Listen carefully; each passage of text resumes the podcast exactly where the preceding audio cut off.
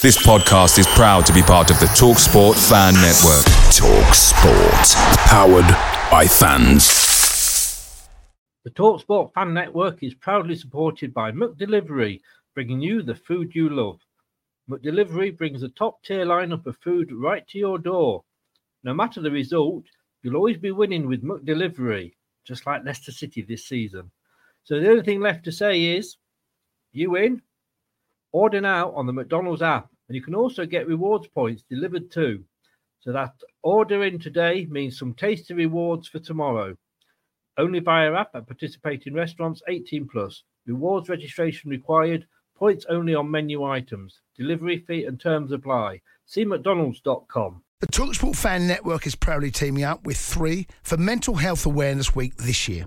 Beyond the pitch, beyond the results, we're here to connect fans, getting them to embrace the highs and lows of supporting your club because we're not just fans, we're a team. With two in three football fans having struggled with their mental health, we understand that life off the pitch can present its own challenges. That's why we're committed to ensuring you have the tools to stay connected with your friends and fellow supporters. Take a moment to connect with your mates. A simple text or an open conversation can make a world of difference.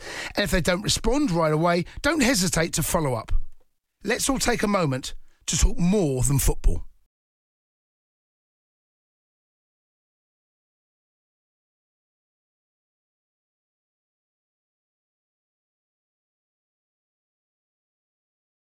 And now for something completely different.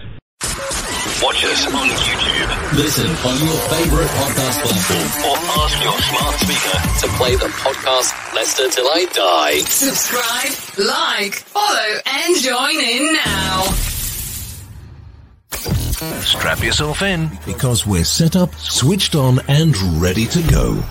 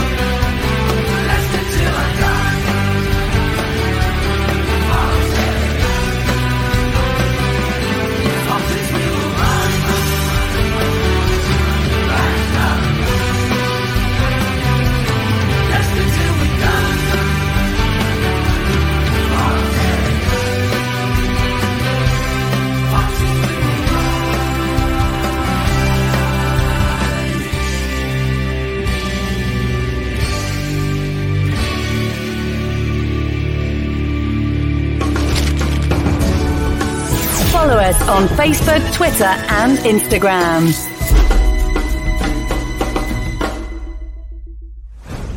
This podcast is proud to be part of the TalkSport Fan Network.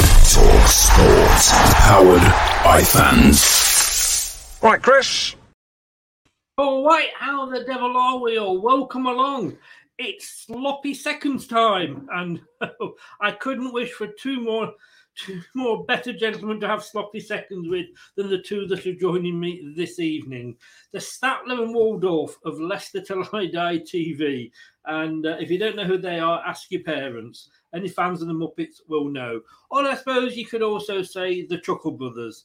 Um, I know you thought that the Chuckle Brothers were actually Soyuncu and Evans to me, to you, to me, to you, but apparently not. Apparently not. Anyway, I've got to say big, big high up and a big, big, big high up, a big high fives, big up, whichever way, to Turf Morehouse TV. Daniel, my YouTube son, is in. He's, he's actually still live. Um, I've got to be honest with you. Sometimes I look at him and I think, you're off dead. But no, he's still he's still going live covering the Derby West Ham game. Uh, no spoilers, but West Ham are winning 2 0. Yes. Uh, although, having said that, had we drawn them, I would have wanted Derby to win. So we're going to have a bit of fun tonight. I know, the Leicester Channel.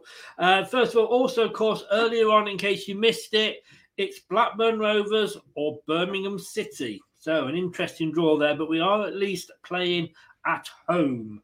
Um, and I'm not going to say that this person likes to play away rather than play at home because I might get into trouble. But let's bring him in. You know him. He does the previews with me.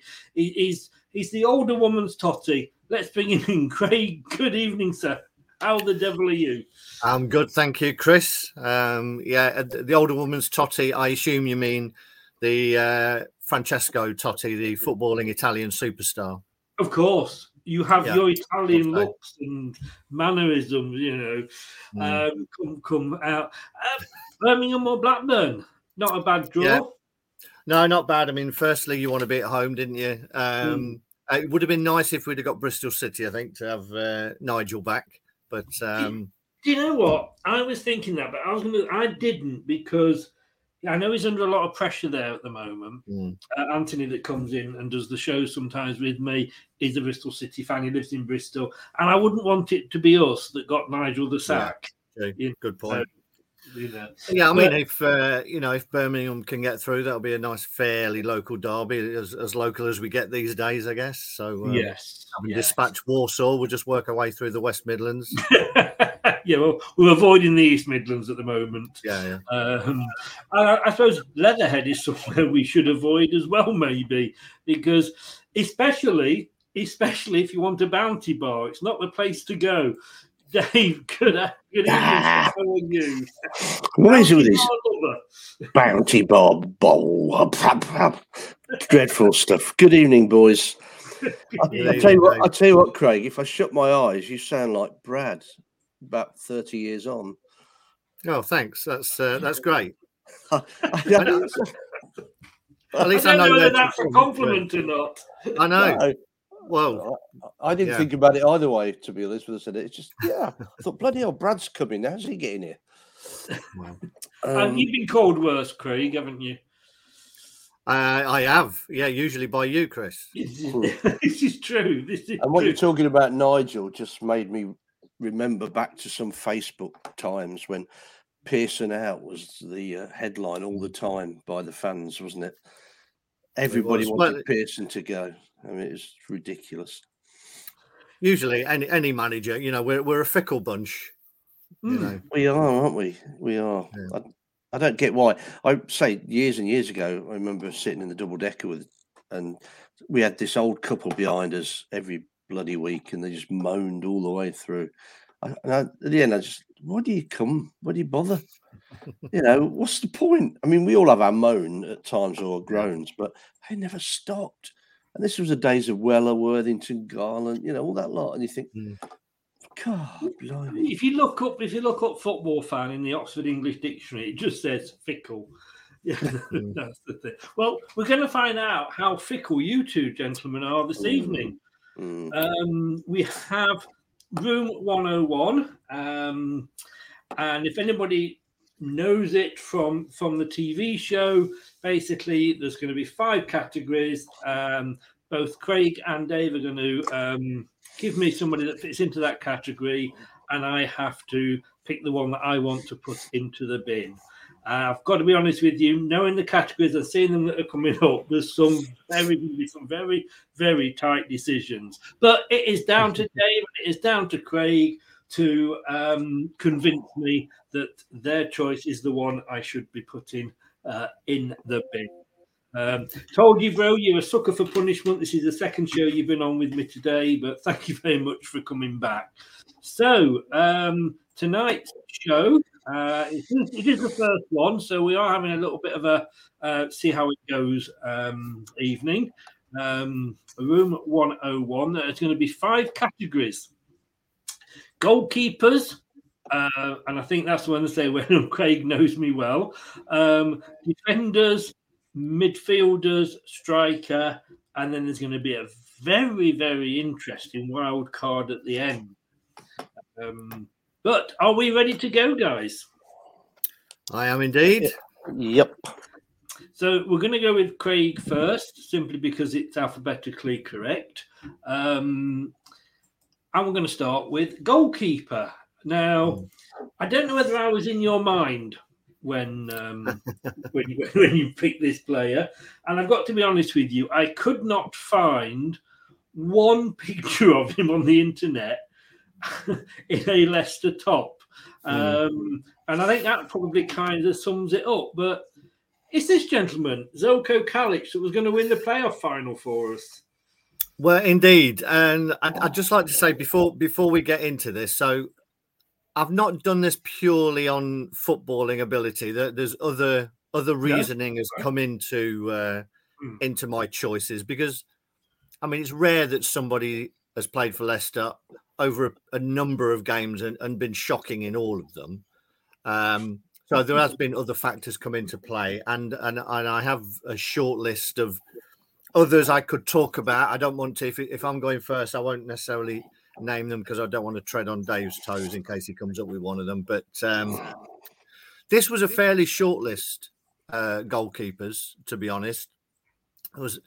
It's it's difficult because we've we've not had that many keepers who have only been here for a short period of time, Mm. and over a period of time. Usually, goalkeepers if they make howler after howler after howler, they're they're gone pretty quick anyway. So we've not had that many, but apart from giving me one of my my greatest moments of Kalac when he uh, when he came off the bench in the playoff final, Yes. uh, never touched the ball, as as Claridge shinned one. Although he doesn't like people saying he shinned it now.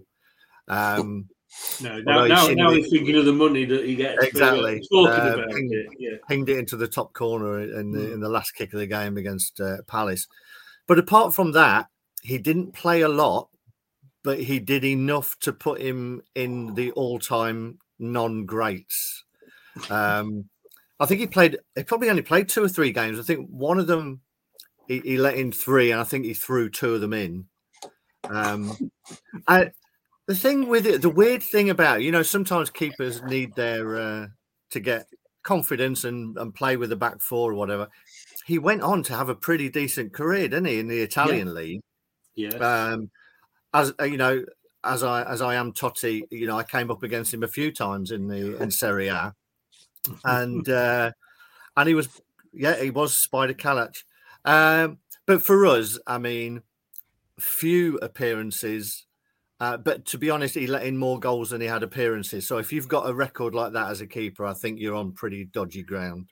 he played two games for us allegedly. Um, we, we we actually got him from. I didn't realize he was Australian uh, Yeah. with a name like that. Um, we got him from Sydney United.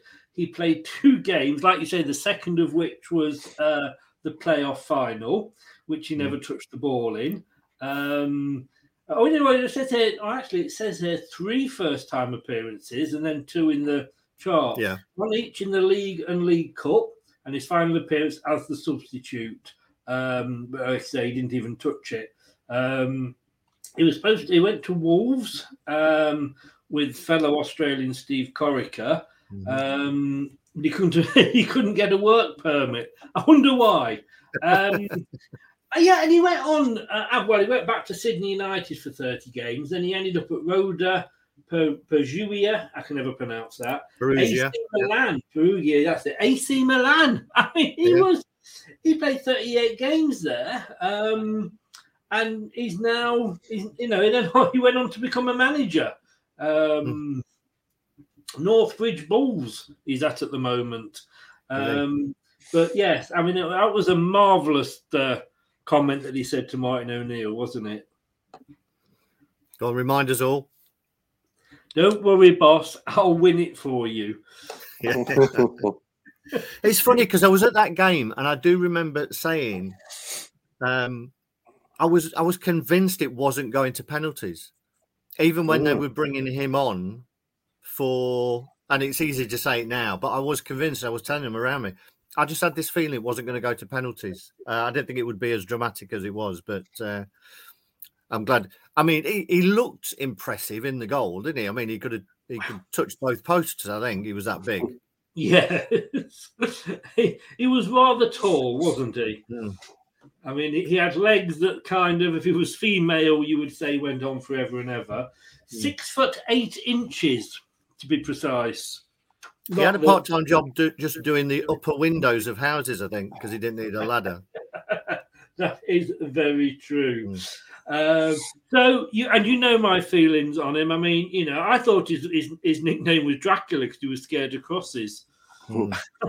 I think in that League Cup game, I think we were ahead, and but he commit that was when he committed two absolute blunders. Yeah. Uh, I could be wrong. I could be wrong. Um, well, you you have gone for uh, Mr. Kalac. Um, Anthony says, "Is in good evening, Anthony. Can I put Brendan Rodgers in room 101? No, but Arsenal have already been put in." Um, and it also says, uh, "Evening, lads. Has Jim Davidson put anything in room 101 yet?" oh. Tell Again, Anthony, Anthony, I've still got this vision in my head of that uh, paused thing, whatever it was, sticking up. Oh yes. Um, and just I don't know if I've still got it. You don't No. mean this one, do you? Oh God, yes. oh dear. Be careful where you pause the video. That's all I can say. It just it, it, it makes me laugh. So we have got now. I've got to be honest with you, Zeljko Kalac. Like I say, Craig knows my feelings about the, the big man. I was surprised with your choice here, Dave. I've got no chance then, have I really? Anyway. No, to explain. No, well, this is your moment. This, this is Okay. your moment Okay. to, to explain. I I did this, as you know, I did it fairly quickly, didn't I? yeah. Um, and I did it just based on instinct gut feeling from over the years. I didn't do it so- on stats or anything like that. But No. Ian Walker came to us uh, the second year of Peter Taylor, I think, maybe 2001.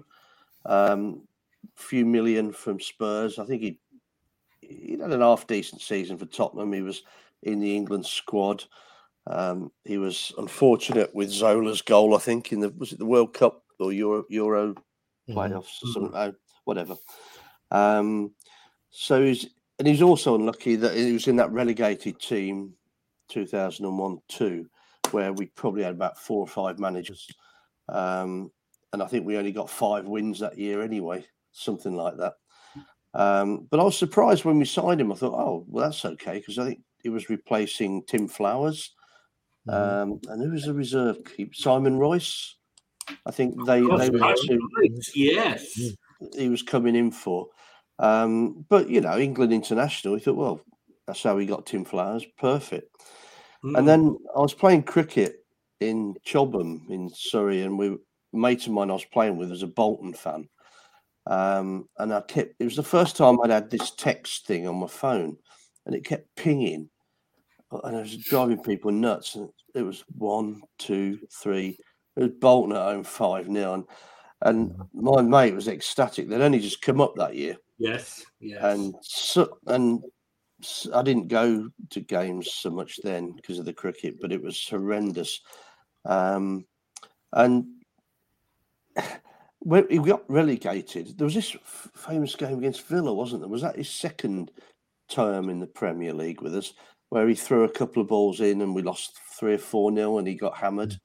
Um, but he seemed to be okay in the Championship. And when we came back up, you thought, you know, that's going to be all right. But he, he was um, a Gary Sprake of goalkeeping. And what everything that tells you, you cannot be a Gary Sprake or a Bonetti, may I dare I say. You know, brilliant saves one minute and then howlers the next because people forget the brilliant saves. And all I remember is his attitude um, wasn't great, and his um, his general performance was pretty poor when he came to us. And it was almost like he was. I mean, he was kicked out of Tottenham. Was not good enough. Um, lost his place in the England team. Although, again, ironically, in the Championship, I think he got back in the England squad. But um, you know, I just found it poor, uh, and I don't think we saw anything like what we should have done from him. two and a half million rising to three. Um, the fact that it was a the fact that it was a Peter Taylor signing immediately uh, works in your favour, Dave. I've got to be honest with you. I think Craig I- would I- probably agree. I actually interviewed his daughter on the radio. She was Miss Surrey. Um, Sophie, yeah, she was a lovely girl. So that almost stopped me from doing it. But It's quite uh, ironic because he caused us a lot of missouri. Yeah. Oh, Yeah. oh, I'll get me oh. Coat. well, she en- she one- enjoyed the that- time in Leicester, but I don't think uh, her dad did. Um, that one, I've got to be honest with you, mate. That was that was good. That get, gets one of these.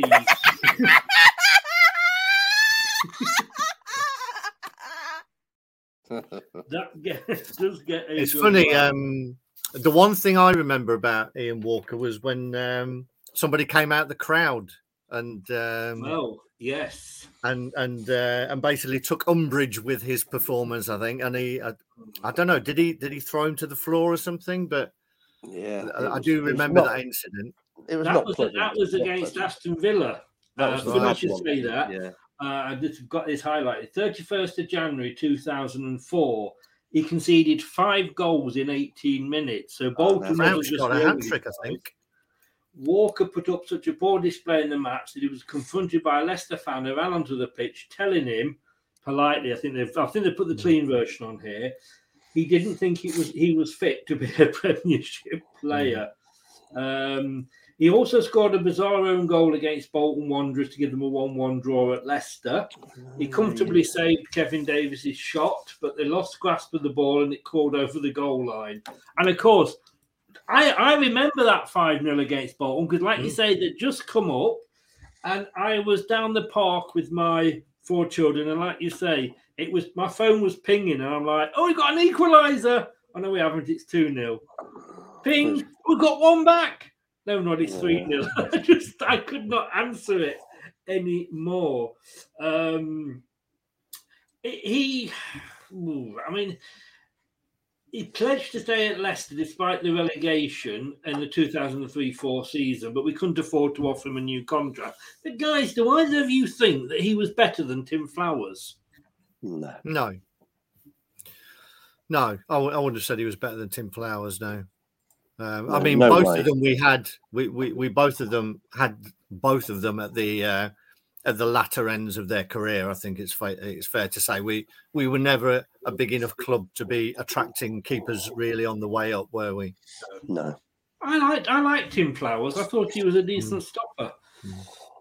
In- I had um, I had I had a couple of others on my list Mm. um, that I remember uh, very unfondly. Um, I had uh, Ron Robert Zieler Oh yes, yes. and uh, and going back a few more years, Martin Hodge. Oh God, yeah. Yeah, exactly. Yeah, Yeah. He- Martin I Hodge can't remember great. how bad he was. Was he bad? Martin Podge. Well, he wasn't. Yeah, he wasn't great, and I, I, I just again like you, Dave, of um, just going on instinct of, of vague memories. I can't remember ever thinking, "Wow, we've got a keeper on our hands here." And another one we got towards the end, and the only other one who, who came on my sort of short list was uh, was Ben Hamer, who wasn't. Um, Oh yeah, yeah. He, wasn't, I, he was perhaps a bit unlucky. I don't know. Was he? I, I yeah, thought potentially. Kev- He had a lovely beard. So Yeah, true. Kevin Pressman. Do you remember Yeah. that? Well, I was that was going to be the one I was just going to add because we got him not so much. Well, yes, it was probably at the end of his career, but it was certainly after he'd stopped his diet. Yeah. Because you talk about Spider Kalac, filled, you know, being able to do that and fill the goal up. I think he filled the goal up just by. Uh, Which which goalkeeper scored scored against him? Can you remember? At, at uh, Filbert Street or wherever it was, King Park. The um the, the opposition goalkeeper scored against him, and it, it looked like he was in slow motion. Was it Sheffield Yeah. Wednesday? Was that the game where it all went wrong and we got relegated into League One? Or that was the end of could have been. I mean, we must have the thing that thought- got us relegated, wasn't We, we, we must have thought quite a lot of him though, because we we um, we kept Conrad Logan on just to to to, to make his shirts fit. Yes. Oh, poor Conrad. Conrad and Ben, two goalkeepers that probably warmed the bench more than than Danny Ward was doing. Yeah. Do you know what? If one of you had gone for Kevin Pressman, I think it would have been an, an easier decision. Um, you know, you know what I think about uh, Kalac, um, our friend Spider. Um, oh, apparently, it was you know, Brad's in. Uh, Andy Lonergan Preston keeper scored past Preston. Ah, Preston, that's right. Yeah. Nice was he work, on loan Brad. by any chance, Brad? Oh, I didn't say that out loud. I didn't say that out loud. he doesn't like loan deals, Craig. Does, Brad. Um, yeah, you know what? the thing with with with, but he did go on and have a decent career. Like say AC Milan, who were quite, you know, Yeah. big. Well, obviously still are big. Um, and I do, I do love him for his comment. Don't worry, boss. I'll, I'll win it for you. Um, but Ian Walker, I mean, to let in five goals twice is Away days are great, but when you can't play away, there's nothing quite like playing at home. The same goes for McDonald's. Maximize your home ground advantage with McDelivery. You in? Order now on the McDonald's app. At participating restaurants 18 plus, serving times, delivery fee, and terms apply. See McDonald's.com. The Talksport Fan Network is proudly teaming up with Free for Mental Health Awareness Week this year. We understand that the journey as a supporter isn't always smooth sailing, but rest assured you're not alone. There's a vast network of fellow fans who share your passion and may be experiencing similar challenges. Honesty is key in any relationship. If your friend asks you how you are feeling, tell them honestly. If you're going through a difficult time, let them know.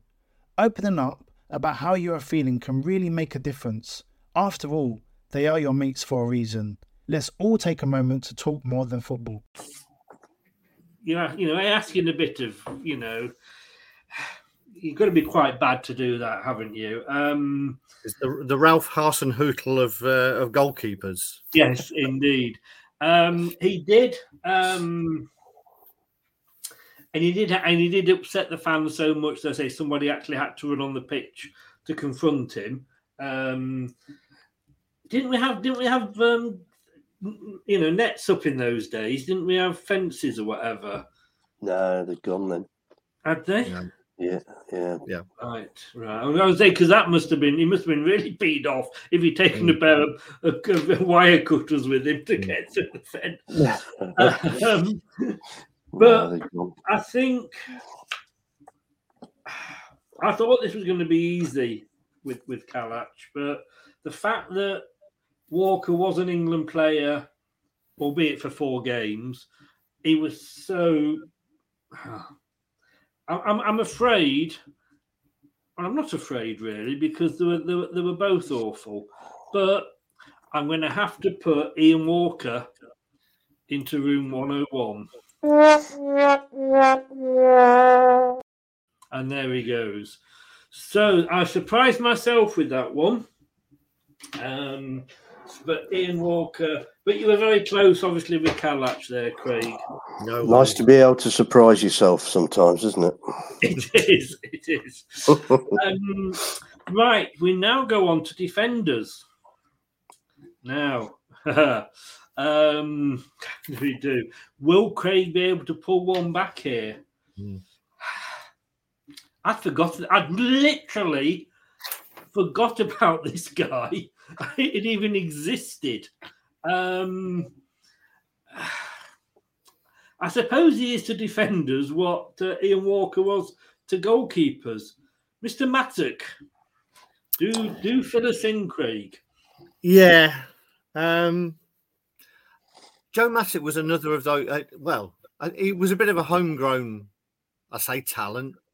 Um, that he'd come through the ranks, I think. And to be honest, he wasn't that bad a player.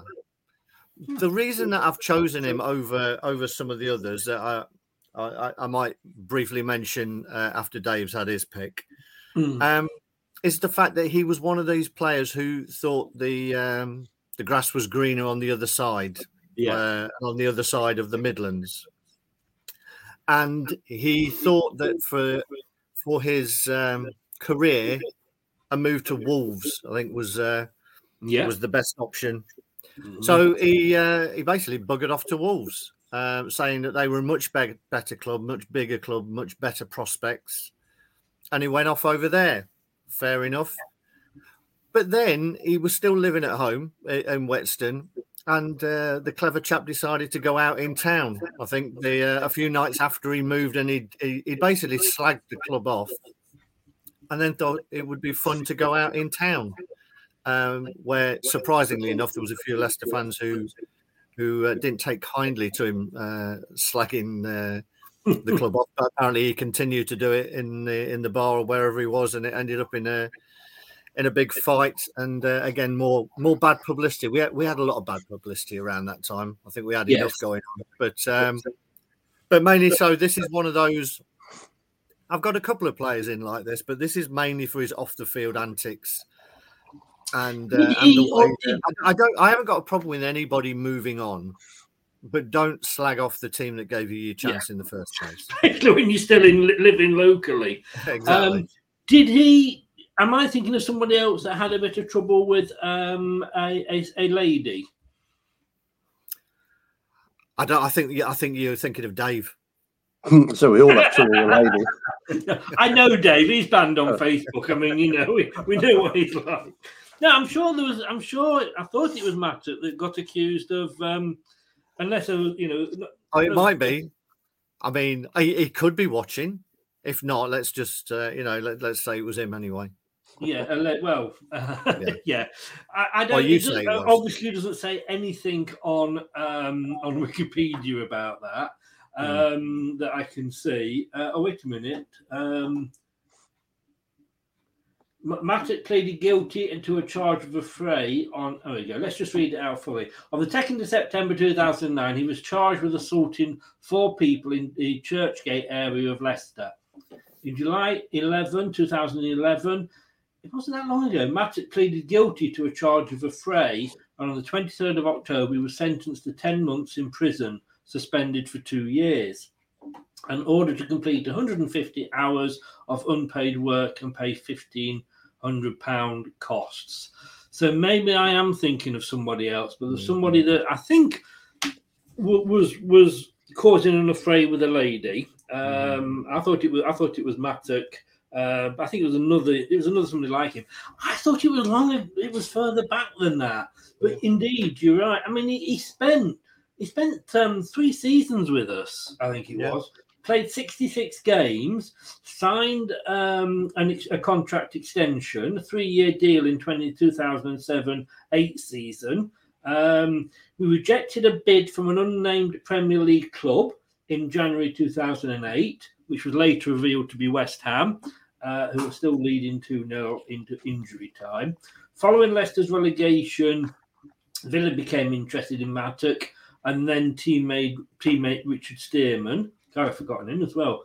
While Stearman left for Wolves in the July transfer window, Mattock remained at the club for another year. He did, however, hand a transfer request in during pre-season, but was able to secure a deal. However, he then got injured um, on the 6th of August while away on international duty. Mattock was ecstatic when informed by his agent that West Bromwich Albion were interested in him.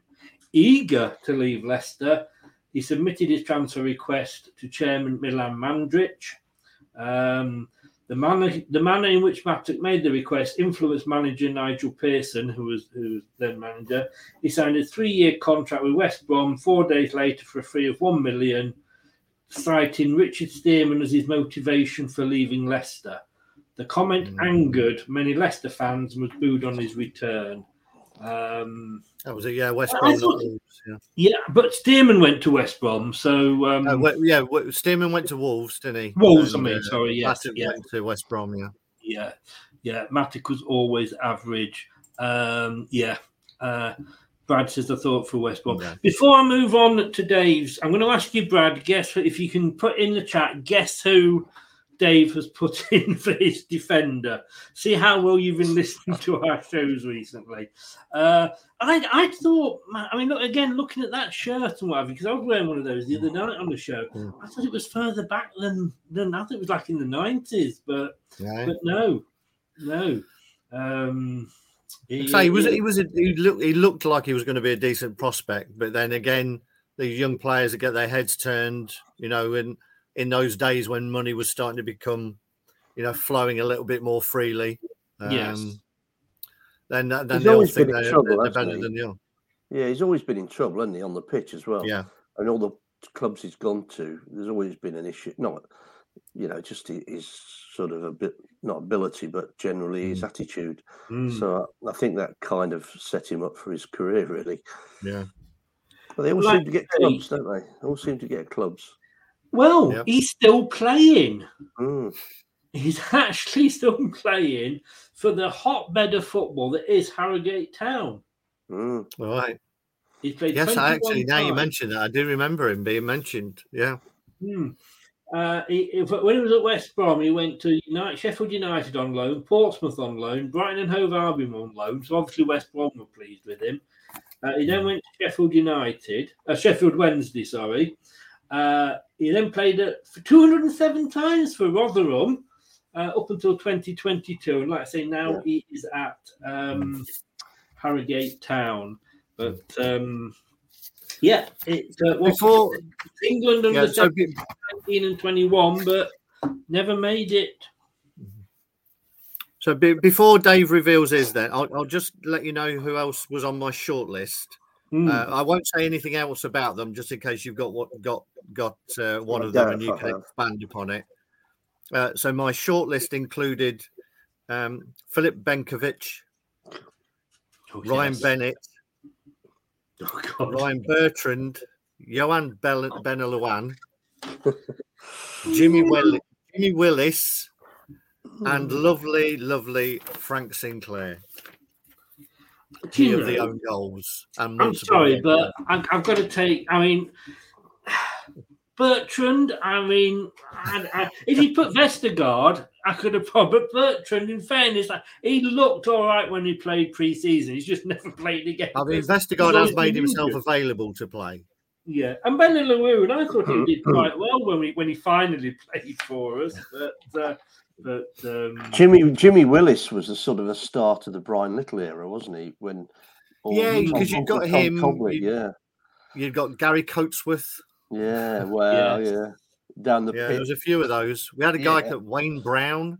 Wayne we had a Brown, few. God, yeah, yeah. Yeah, we had a few, a few old-fashioned defenders, shall we say?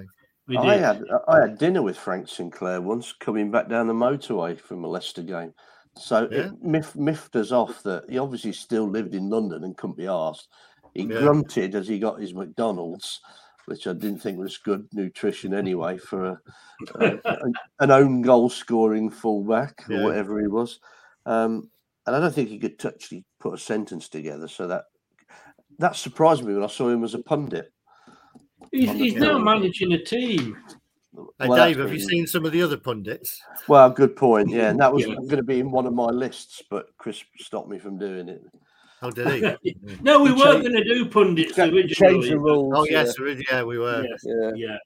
Um, I've got to say, I- and I'll, I'll move on before anybody says Julian Watts because he, he's obviously a, a representative on the channel, and he's had all right. few. He's a good player. He's a good Yeah. player. He was all right, Um, Julian. Yes, you did. Guess what? Brad has correctly guessed it right. he has mate. guessed it right. I don't see what the argument is on this one. I really don't. I mean, it's quite simple. Um, I mean, I've never seen a defender Really? make so many individual errors um, in the Premier League. Not just ordinary error, errors, simple, basic ones. Bad touches, poor judgments on tackles, um, giving the ball away in bad positions, you know, and playing too deep, not aware of attackers coming on him. I mean, just the whole thing. I mean, he's he'd be a decent midfield player because he's he's when he puts those through balls in, when he finally does it instead of going backwards, it, they're good. But as a defender, with so many errors over the last couple of years, I, just can't see how he's been kept in the Did side. we not sign him as a defend as a midfielder? Well, I th- a midfielder, I thought, yeah. Um, but because we got no defence in the last two Well, or three years, yes. he's come in and done it. But I just think, I mean, he, he Would was that be his quite- fault then? Do you think? well, pers- individual errors are his fault. Playing in the back four isn't his fault. And actually, to be fair to him, I think I said to you on one of the shows, he was uh, starting to play okay. Um, but he can't help himself sometimes. He's another Frank Sinclair type. You know, just the ball gets stuck under his feet, or he doesn't see a defender when he's passing the ball back, or uh, sorry, an attacker, or he doesn't control it properly. I mean, it's just you always know something's going to happen. Um, you know, One I thing I'd mean, say in uh, one thing I'd say in in, in his in his defence, Dave, is he wasn't a Brendan Rodgers signing, and I don't think anybody would have bought him for uh, to put in a back four to play out from the back because it's clearly not his game. No. But, it's- but he's being forced to do it. Yeah, but he when he does play out, I, I think if he plays the ball out, he can put a good pass in. But I think the trouble is he's always looking to go backwards. And he, he sort of passes it short, then runs back towards the goalkeeper and gets it back and pass you know, and I don't It think looks he looks like confident. to me. That yeah, Well, possibly, but he doesn't look confident. He doesn't look natural. no. and he he make those silly little schoolboy errors, which you know any teams that we've played in probably you'd, you'd bollock your defence if he did anything like that. Uh, I think it's a shame because he he gives hundred percent, but it's not. You know, it's just not good enough for the Premier League. Well, well, that's. Uh, um, I mean, I've just looked on the LCFC.com website, and they have actually got him under defenders. Yeah, they've changed that. But then again, in fairness, they have got Perez under strikers. So you know, we know. They should they should change that. Yeah, whoever whoever puts that together has no knowledge of football whatsoever. Uh, Jeff, thanks for popping in. Um, enjoy your breakfast, uh, full English or full Malaysian. If it's a full Malaysian, what uh, what does that involve? Black pudding by any chance? Um, I can say though, it's. I thought when we first got him that it was a, as a midfielder. Um, I know we've we've used him at right back, which he's awful at. I don't think that is his position at all. But you know, who would have ever thought that you would have had an international player in Soyuncu that's not even sort of sometimes doesn't even get on the bench, and yet Amartey is the first choice. He's better. I can remember, and I say this all the time when we talk Amartey, the groan that came out for the Community Shield when we were just outside the stadium. We could hear the team being announced, and I know I was with Leicester fans because when they mentioned his name, the groan that came up. Um, but uh, I, I, I think he's better than he was. I think he's, I think he's gained by getting some regular game time. Though he isn't the top quality defender, and we all know if Jonny Evans was fit, Daniel Amartey wouldn't even get a look in.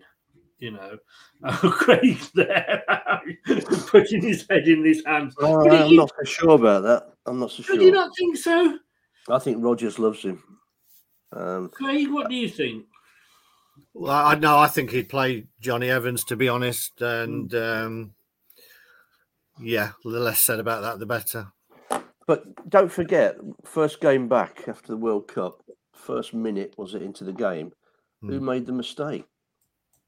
And that's cost us dearly. Maybe if that goal hadn't have gone in, maybe we'd have been doing better. I don't know. It's all hearsay, isn't it? But it was a. I think there was. dreadful I think there was a run of games where he was our best defender, though, because everyone around him was was Yeah. was shocking. You know, Well, that that's is- that- that- that's yeah, that's that's damning with faint praise. I do get that. Yeah. that. That is Um, worrying. That is worrying. Yeah. Yeah. And as Rai said, this, and again, I don't just don't know where the years are going, but I didn't think he was with us back then. But he was actually is a Premier League winner. Yeah, yeah, yeah. You know, I mean, um, player of the tournament at the African Cup of Nations. mm, Wow. yeah. What in in midfield? No, centre half. Oh, for God's sake! But then, you know, that's Whatever just- we that's say, we won't convince Dave Craig. I No, would but love. that's I mean, I, I hate slagging Leicester players off. Hmm. I hate it, but Unless he, unless he's called Daniel Amartey. he I think that's just managers Yeah. asking him to defend and not and not be some ball playing centre half. Yeah, I mean, I, I would agree with that. But these people are supposed to know what they're doing, so Mm. clearly they think he's a quality defender. I'm just saying, how do you make that many mistakes? Mhm. Not not just the odd one off, consistently Mm. make that many mistakes and play in the Premier League as a defender. I know. I, I think that there's. I think that whether it's a case of well, you know, Le- Leicester play uh, fans have come to the conclusion that if we don't have a Marty, then we're basically, you know, struggling in that position. Um, and I, I still think he's probably a step up from Vestergaard for the for the style that we play. Um, but I'm going to put into room 101. We had um, we put Dave's in before, and Marty. You know what? I can't put a Marty in. Um, he's being asked to play that role, and I mean, he did have a bad start to the season, but that was Rodgers playing him on the left, and you know, he, he no. I'm sorry, but um, I've got to go for the fact that he's pissed off so many fans and haven't got the brains to realise that when you're still living in the county, it's not what you do. I'm putting Joe Mattock into room 101. Oh, if only we could throw them, eh?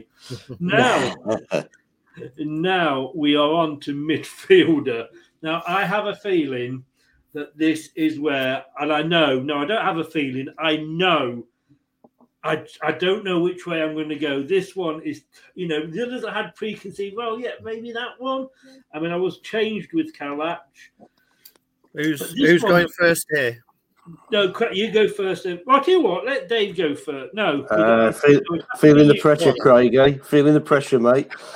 It'll have to be I, Craig. it's just again order I've got because the just again because I've got a few on my short list that I, I don't want to preempt. I'll go. fir- I'll go first then if you want. Well, Well, go hang, on. on, hang on one second. You're missing. You're messing me graphics up. It's up to it's up to you, boss. I, I honestly, I, you know, I thought I thought a professional host would go backwards and forwards, taking it in turns, Wow, but hey. then I realised it was Chris.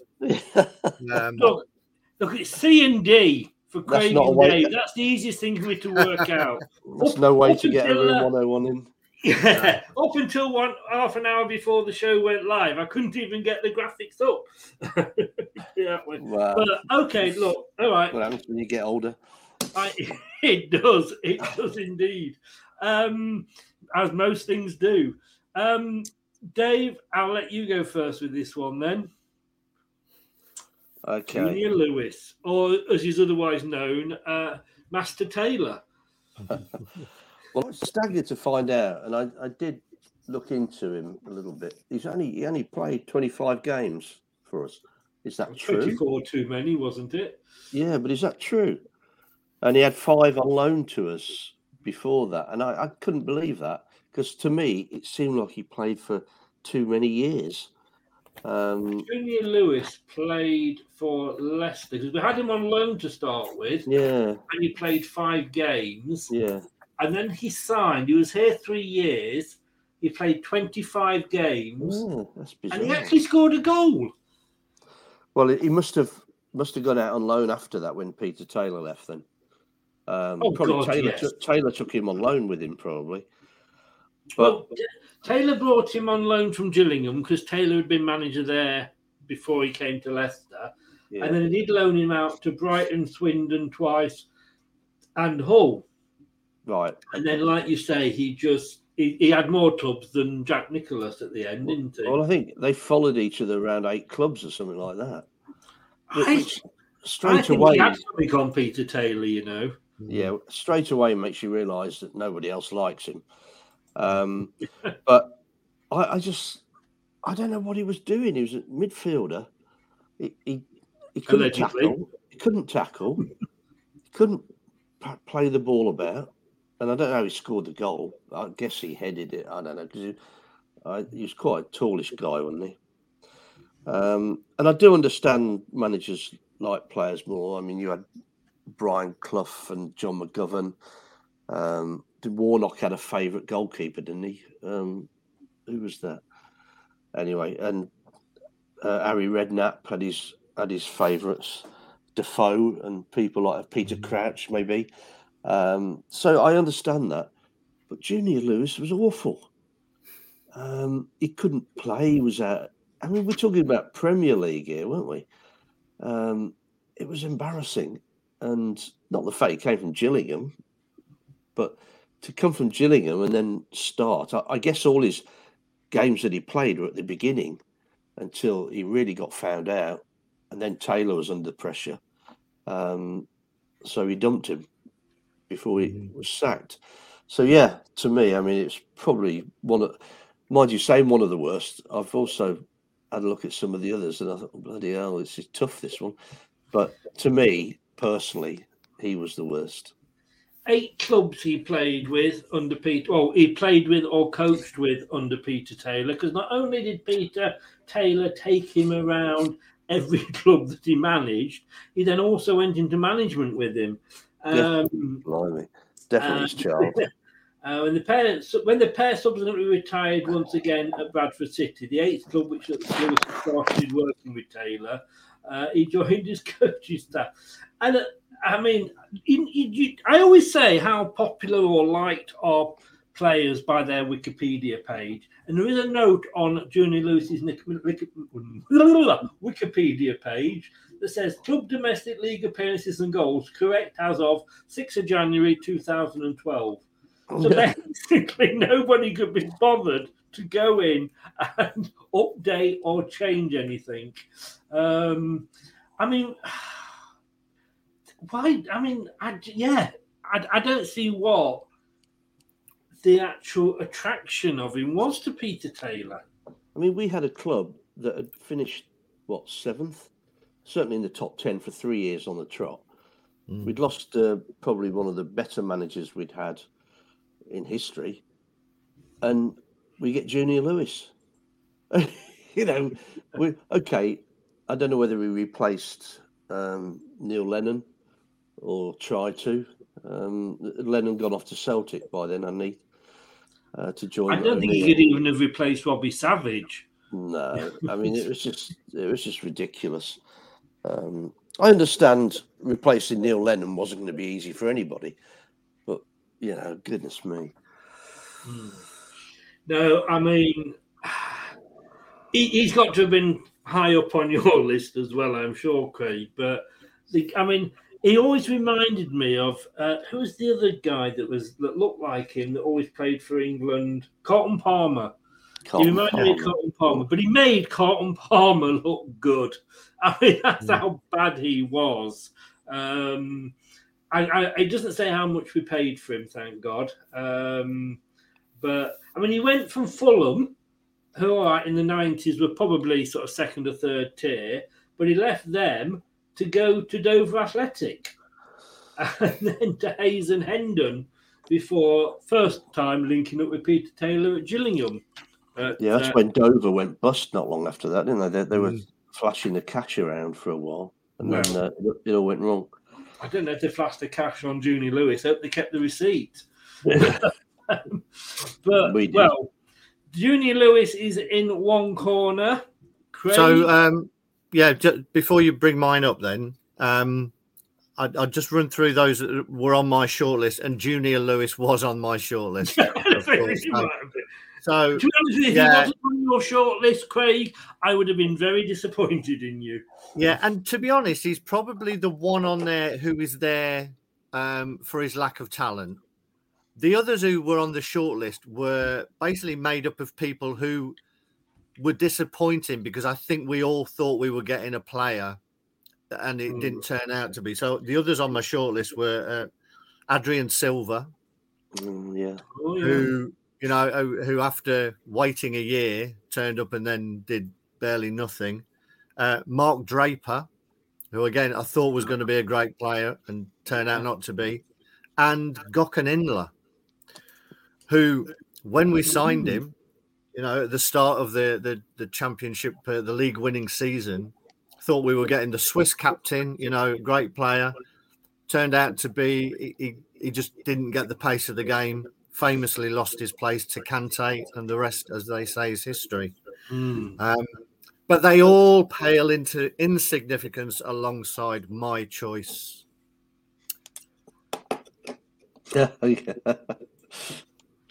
Yeah. yeah. Brad, I knew what was coming. I had to put that up. Dennis Wise or We Yeah. Riot. The the poison dwarf. where do we start? Where do we start with uh, Dennis Wise? Um, Take that I think off. I think what uh, what what it showed was, you know, is that you can be, you can look like you're a decent player if you're in a decent team. And when Dennis Wise was at Chelsea, he was surrounded by good players who gave him options on the ball, and all he did was basically half break someone's leg, win the ball, give it to someone who was much better than him. Yeah. When he came to Leicester and he got hold of the ball and he looked round for options to give it to, there were bugger all, to be honest. So he invariably just got caught on the ball, lost the ball. So his inability on the pitch is one thing, but that all pales into insignificance when it comes to his off the pitch antics. And uh, clearly, he, you know, he didn't want to be at the club, did he? It was a come down for him. You know how we managed to get him to sign. I don't know what what had gone on. Maybe, maybe you know we'd promised that Junior Lewis would clean his boots or something. I don't know. um, but but clearly, you know, he just didn't want to be here. Didn't get on with anybody. He'd come from the bright lights of Chelsea, surrounded by superstars, and all of a sudden he was at, at Leicester, uh, and he was um, hanging around with the likes of Callum Davidson, who Mm. clearly was a much better card player than him as well. Yeah. So obviously, for those, I'm sure every Leicester fan knows the story, but I think it was one of those um, foreign trips. I don't know if this was a La Manga as well, um, but it was definitely a foreign trip um, pre-season, and it all it all kicked off over a uh, over a card debt apparently, where he decided the best thing for team bonding would be to to break Callum Davidson's jaw. Um, and then promptly got sacked for it. So, you know what? I think even if he'd been on, he'd been a fantastic player. I think if that's if that's how you go around it, we know you know footballers have scraps or whatever. They all have moments, but he was just clearly someone who thought he was better than everyone else around him. And every time I've seen him on TV since, he's not changed my opinion of that at, at, at all. How many times did you vote for him to do a trial in the jungle? Uh, I wouldn't. I wouldn't. I wouldn't waste my money on him. Uh, to be honest, I just, I just, he just comes across as one of those people who's just, just uh, you know, who, who thinks he's the business, but he's just a little shit. I actually, as it happened, I, I'm I love YouTube, and I was watching YouTube yesterday. The thing is with YouTube is it does take you down a lot of alleyways that you don't know Yeah. you're going, and sort of three hours later at two in the morning, you, you're still watching some chinking ship or something that you that you've clicked on, and I actually the clicked on. Taylor years. yeah, yeah, no, yes, that's what we get there. See what you did there. Um, And I clicked Oh. on the thing yesterday, and it, I ended up watching Vinnie Jones being interviewed on one of these American, because there's about five or so American talk shows at night. Uh, it was a few years ago, but they were both at um, Wimbledon together. Yeah. And I think Vinnie Jones went to Leeds. I think it was, wasn't it? And but he, you know, he was he was very, you know, honest, and he went, "Yeah, I was not a brilliant footballer." You know, there was nobody more surprised than me. You know, we had that team spirit at Wimbledon, and we won the cup, and then you know some of us got some big moves. They said that nobody was more surprised that you know these teams were coming in because we couldn't really play football. And I'm thinking, you know, that's the humility of a man Mhm. And I've seen him sort of when you know I've been to a Q and A with him, and you know he is like that in, in person. But Dennis Wise, he's just a prat, isn't he? I mean, you know, let, let's just go through his career here at Leicester. Wise's time at Leicester was less successful and marred by controversy. He made just 17 league appearances, scoring once against Liverpool, and was sent home from a pre-season tour of Finland. Mind you. I suppose if I went to Finland, I might, Finland. I just wanted to be sent home. um, in July 2002, after breaking the nose and jaw of teammate Callum Davidson. Wise, and this is this is what absolutely why I hate Dennis Wise. Wise was sacked by the club for serious misconduct on the 2nd of August. after which Leicester went into administration. Surprised by the dim- dismissal, really, Dennis? Are you that sick? Surprised by the dismissal, he contacted the PFA and appealed against the decision. The Football League Disciplinary Commission later ruled that Wise had been harshly treated by Leicester and ordered that he be reinstated and given the maximum punishment of two weeks' wages, which was about 70 grand apparently. So he was on 35 grand a mm. week, which in 2002 is a lot of money. The mm. tribunal's order led the club to launch an appeal against the decision, which we eventually won. But there was no sort of, oh, and I know he's, he's got his career to think about, etc. But there was none of this sort of shit. Leicester, you know, are in the doo doos. Mm. Uh, Yeah. He was he would he was going to take that money. Yeah. No, I just Was this a time when we had the likes of Nigel Winterburn and Les Ferdinand? We, we did seem to go through a period where we became the Derby and Jones football club, if you like. Yeah. We seemed to sign every player that was coming towards the end of the career. Yeah, I don't think I don't think we had Winterburn. We had the likes of Konchesky, didn't we? I think for a period. Um, you know, yeah, you're No, right. We we, we Winterburn. did No, we? I, don't I, I, I don't. I can't remember that. No, I can't Not remember Nigel that. Winterburn. Who was the other? Martin Keown. Sorry, Martin Keown. Oh, Martin Keown. Yeah, that, was Yeah, that went yeah, well. with Martin Yeah, Keown. That went Yeah. really well. I think Mark sums it up in a few words. Total knob. Yeah. No, Um, I, I can I concede. I can see no decision to make. you conceded, have you? I, I I probably told you this, Chris. When I was at a game, we had tickets and uh, in the Keith Weller stand, and um, there was a do on. I think we took my mother for a birthday or something, and I went for a pee and I walked down there. There's Dennis Wise sitting in one of the suites having dinner with that stupid agent of his, you know, monster monster guy. Yeah. Oh God. And I, I said to the then acting chairman at the time, Dennis Wise is down there. What's he doing in the ground? So he got him kicked out. Both of them. They had to leave their dinner and, and go. Couldn't believe it. He was allowed to come in and just swan about as if he owned the place still. So Where no, was it's- that again? Sorry. sorry. Where did you say that was? That again? Well, that was in the in the when you go and have a meal and then um, Oh, at have the watch club? game at the club. Yeah, Leicester. Wow. You know, sort of nowhere else, just in our ground. Um, it was unbelievable. So he kicked him out that's anyway. a little man, hasn't he? Yes. No, I agree. Straight in there. Thanks, Dave. You'd making my decision easy for me. Yeah, Yeah, I mean, no problem. if it was on talent alone, I've got to be honest with you. You know, Junior Lewis every day Yeah. of the week. You know, but Yeah. he is such a total and utter knob. Yeah. Um, I've got I've got to put him into into room 101. Well done, Craig. Oh, such an apt um, gift there, I think.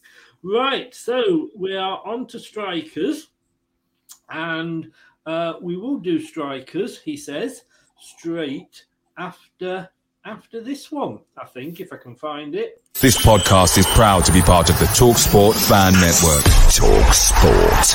Powered by fans. Indeed. Uh, I have to do that because I need to know where to put the advert in when I upload the podcast. Uh, we can you can still find the same podcast, same place it is before, Spotify, Apple. Apparently, I am very very big in Singapore. Allegedly, on. I don't know why, but apparently the guy at Talksport the other day when he was doing my figures said you're very big in Singapore. Now, There's a whether lot that of was very- euphemism for something, I don't Yeah, I think so. I think there's a lot of little men in Singapore. Thank you. Thank you. Chris. keep falling over him. Yes, it's, that's the last one of him that's going in the bin. Right. well, well, well, let's stick with uh, Dave first then for this one, and we'll come on to strikers. Now, we're going back quite a way for yours here. Um, uh, Yeah, but- yeah. This this brings up a terrible year, a terrible year. Um, I, I must say that there was another guy who I thought about initially, but uh, but this this year was so bad.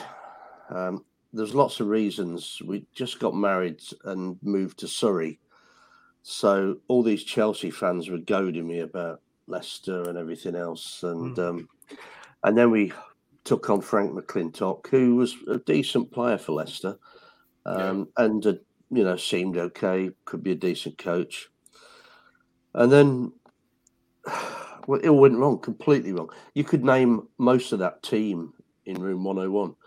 It was that bad. Um, I think, I mean, Roger Davies at Derby was pretty impressive from memory. Um, he was scoring goals. He was he was scoring some good goals. Uh, I think he, I don't know, he, he didn't get that many actually for a striker, but he was probably sneaking up. 31 in 114 games he got. Okay, that, that's, that's not too bad, is it? No. Um, he went to Bruges and scored a few goals for them. Bruges, he Uh, got 21 in 34. He was Yeah. on fire at Bruges.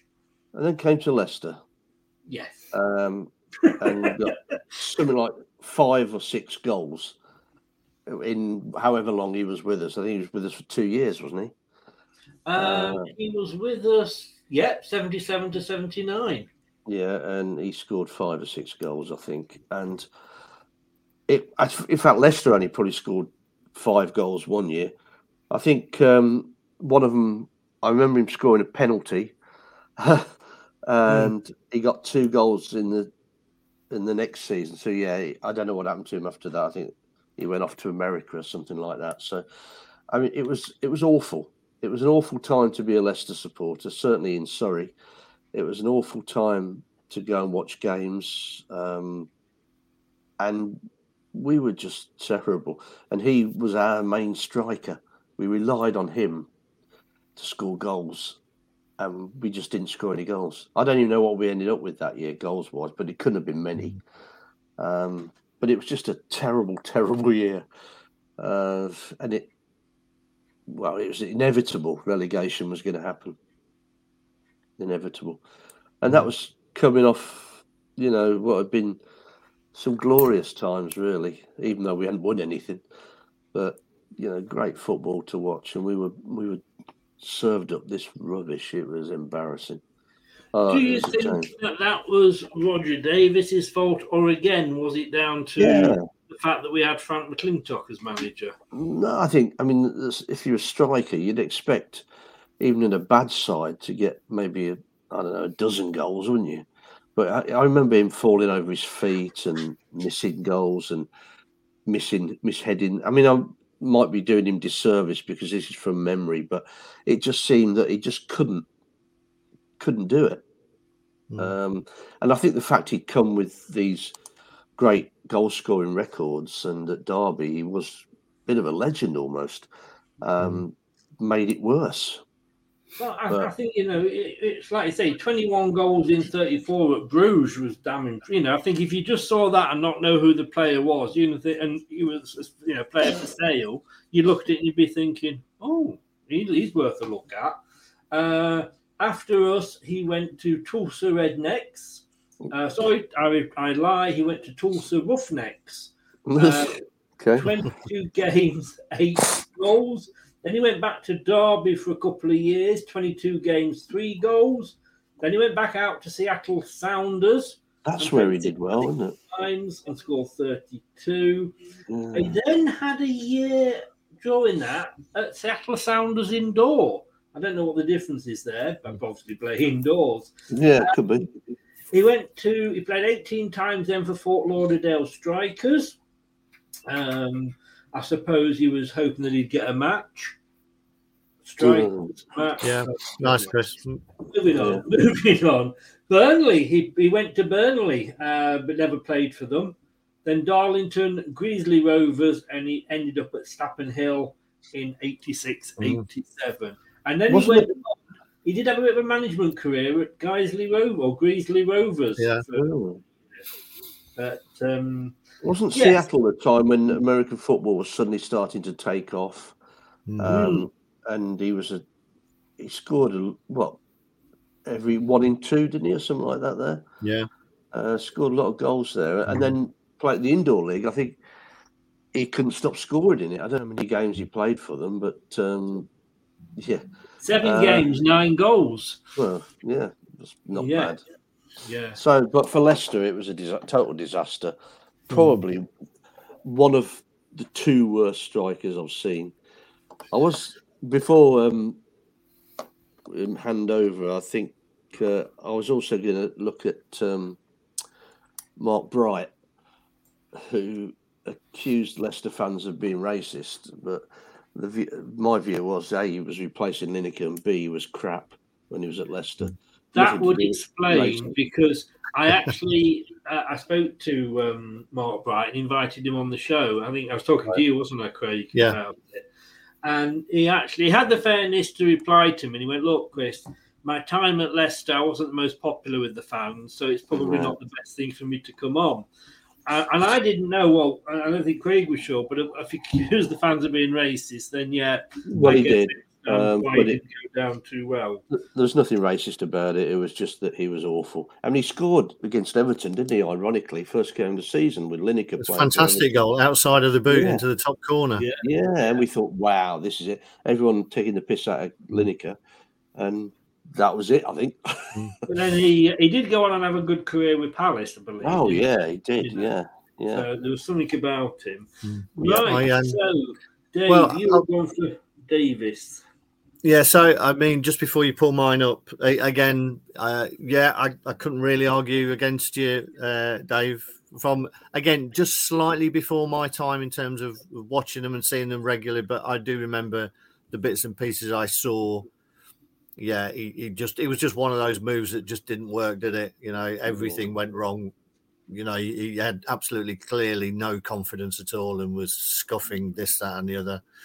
Um, I mean, I mean, if you look at McLintock, all right, he Mm. was a bad manager, but he bought some. Again, what you would say were probably decent players in, you know, enough. They were at the back end of the career, but it's always the case that time of be careful what you wish for. And I always Yeah. quote, I always quote that and the Wycombe result in the FA Cup. Yeah. And this one, yes, we weren't winning anything under Frank, uh, under under Bloomfield, Jimmy Bloomfield, but we were playing some decent football. Mm. Yeah. Um, fans wanted him out. Yeah, look what happened. Now, can I say? was, um, can I say? before- sorry. Go no, go, Chris. Now, I was going to say before you sort of say who your, your, your choice is. First picture I found of this guy was wearing an England shirt, and I, think it's really, really. Hold on to it. Hold, hold, hold on to that. Hold on to that. I Yeah. just, I just want to, I just want to mention a couple who who made the shortlist. Yeah, yeah. Um, there, there there wasn't many because you know most most strikers, you know, again, if you're not scoring goals, you're not in the team for for that long. Um, Unless you call so the, the couple I had, um, Gary Taylor Fletcher uh, came to mind. Oh God, Um, yes. as someone who um, who who got the most out of the material that was in his shirt, shall we say? Um, But again, got promoted with Blackpool, didn't he? yeah. The And the other League. one, the, the other one who I would have gladly put into uh, room 101 after he, he finished playing for us, um, for the reason that he continued to just score against us, was going to be Harry Kane, um, Oh. who was absolutely shocking when he came to us on loan. But then obviously went on to have a fantastic career and just cannot stop scoring against us. So, you know, I would gladly, gladly Can I just say, had you gone for Harry Kane, Dave could have packed up and gone home. you, you hit it just just for who he is. He would have gone in room 101. Yeah. You missed your chance there, I'm afraid. You missed your chance. Well, let, let's see how I do with this guy. Right. Are we ready? Yeah. Three, two, one. Trevor Benjamin. I like Trev. Yeah, lovely guy. Um, Playing for England, Yeah. as you can see. he did, you know. To be fair, though, you know, we could all buy those shirts. Um, oh, that was harsh. That was very cutting, but funny.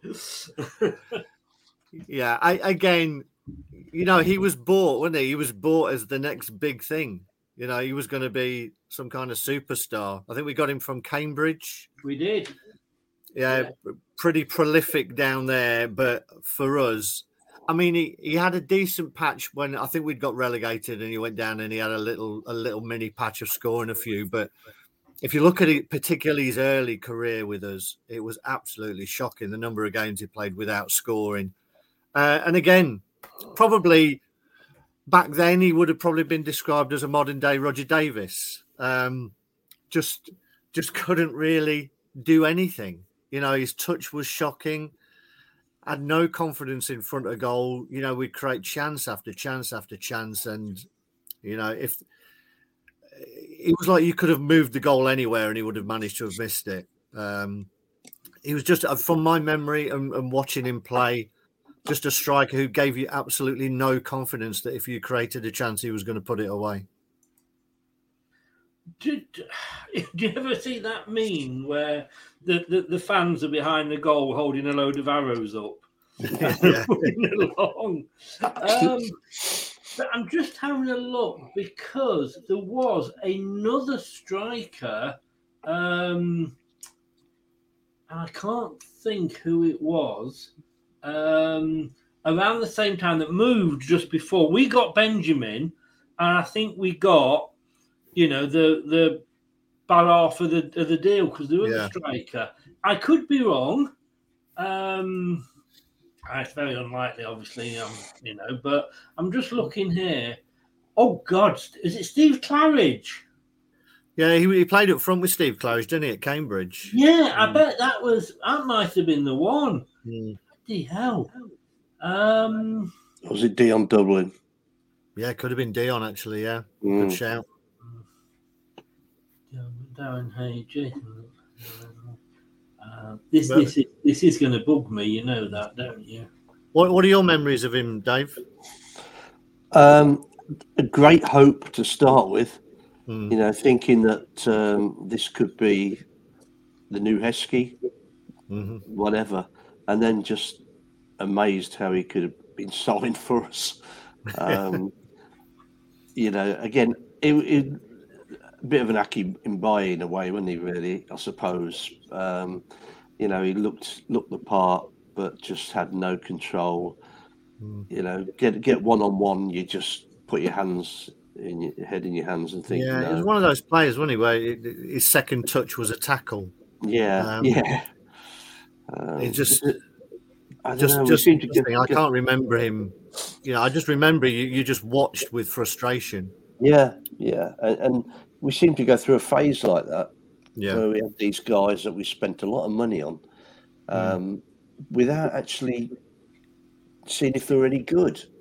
I mean, I mean, you know, it's, it's, it's no fault of his, but I mean, he, he didn't have two decent eyes, did he? For the No, for, no. you know, for a for a striker, and, and as you say, he came in with all this sort of uh, pomp, and he and he looked, he had all the attributes at that time when you wanted a a big barreling striker, you know, to knock centre halves around. He he looked the part, but sadly, when it came to football, it just wasn't.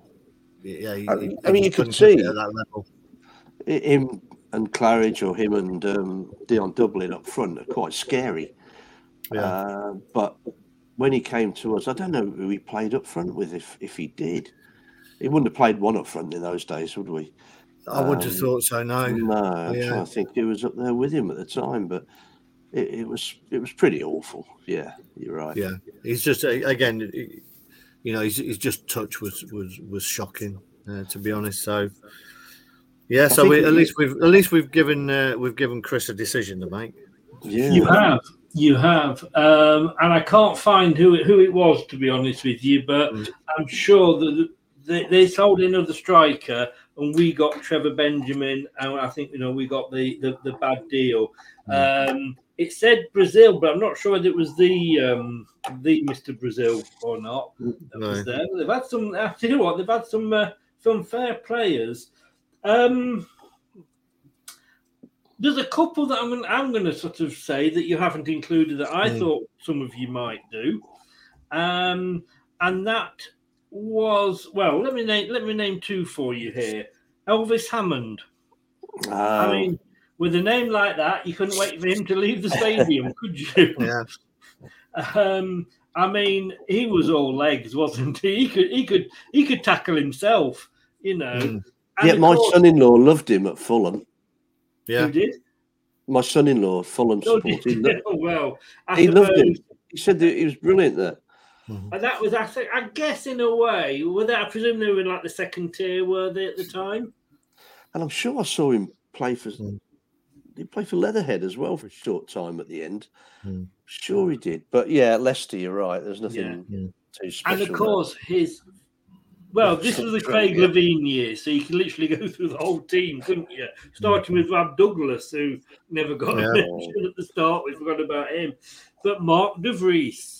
Oh yes. See, Mark De Vries just gets off the hook for, for scoring that late winner against Spurs in the cup Well, when we were that live on was his TV. one saving grace, wasn't it? I was Um, quite excited about him at first. You know. I Well, thought, again, wow. he came down with a good reputation because he'd been knocking them in at Hearts, hadn't he, under Yeah. Craig Levein? And Yeah. you're thinking, oh, he's got something about him. But like, you know, we said um, Frank McLintock filled us full of um, Londoners. Craig Yeah. Levein filled us full of Scottish players. And uh, yeah, they're not always the best, are they? Well, you think he'd have spared us the keeper, wouldn't you? In fact, Rab Douglas actually he should have probably been on the list, but yeah, uh, yeah. Well, oh, this is actually. Um, I mean, Trevor Benjamin. My God, do you know how many clubs he's had? And I mean, he played for England one game, so that was when that picture was taken. He Yeah. played one game for the England under 21s, and after that, he changed to Jamaica. Maybe he realised that his time with England wasn't going to be great. He played one game for England, didn't score. Played two for Jamaica and didn't score. Um, now, let me just go through this. Uh, oh, Are you sitting comfortably? Then I will begin. Now, this can I just say, this makes Junior Lewis's set of golf clubs look absolutely minute. Cambridge United, and then went to Leicester City. 81. I mean, in, when he was at Cambridge, he had 123 games and he only scored 37 goals, so you couldn't call him prolific. Okay. 81 games for us, 15 goals. While he was with us, he was loaned out to Palace, Norwich, West Brom, Gillingham, Rushden and Diamonds, Brighton and Northampton. We then sold him to Northampton, where he played one game, no goals. They then sold him to Coventry City, where he played 12 games, one goal. He then moved to Peterborough United. And that was all that was all in one year, the last three. Peterborough United, 47 games, eight goals. And while he was at Peterborough, he went on loan to Watford, Swindon, Boston, and Walsall before moving to Hereford, where he was actually quite prolific. He got he got 12 goals in 34 games. And then after Hereford, he went to Gainsborough Trinity, Northwich Victoria, Hednesford Town, Wellington Town, Kidsgrove Avenue, Tamworth, Harrogate Town, Woking, Sunshine George Cross, Bedlington Terriers. And while he was at Bedlington Terriers, he went out on loan to Wroxham and Morpeth Town. Anybody keeping count here, by the way? And then he ended up at Morpeth Town, where he didn't even actually get a game. Um, and apparently they're based in Northumbria, if anybody is. If you're playing for Bedlington and they're sending you out on loan, then um, well, in fairness, can right, you know when he went out when he went out from Peterborough on loan, that was within two years, 2006, 2007, he had four loans. When he was at Leicester, he had one, two, three, four, five, six, seven loans from 2001 to 2004. Mm. And I think it know- says a lot if nobody wanted to keep him. well, exactly. And when Peterborough loaned him out, that was from 2005 to 2007 and four loans. Now, four loans in two years is bad enough, but bloody hell. That that is a long list, isn't it? You meet a lot of people, don't you? I think just those think, of course, drivers, I think. of course, I don't- we, we could be doing him a disservice here. He could actually be on, you know, the police's, what do they call it? You It know, could be, yeah. Witness relocation Witness program. relocation team, yes, that, that could be the excuse. You could spend Um, your whole year going back to reunions, couldn't you? It'd be amazing. Yeah. Can you, imagine, you know, you see those quizzes where it says, "Here's the name of the players. Who is it?" You'd never get it, would you? You'd We just get Trevor it. Benjamin. He did go into management as well, and that lasted no games. Didn't look like. Um, anyway, he played Mexico at Filbert Street in the under 21s for England. But um, anyway, that might lead you to think where I am going with this one. Um, it has to be.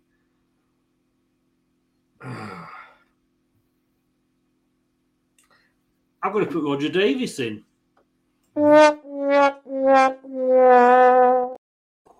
Only because it was such an awful period for us um, when he was in. I, we, we'd had we'd played like Mex, we'd played like Brazil, and then we played like we'd got a Brazilian um, the season after. But Yeah, it was bad. like I say, I know I know Benjamin was bad, but I think there was worse ones, and unfortunately, Roger Davies for me was one of the worst ones. So it's wild card time, and this is the decider. So we are going to go back to Craig first for this one, if that's all right with you, Craig. I won't want to you. Your wild card, and this could be anything to do. It's got to do with football. Um, Yeah.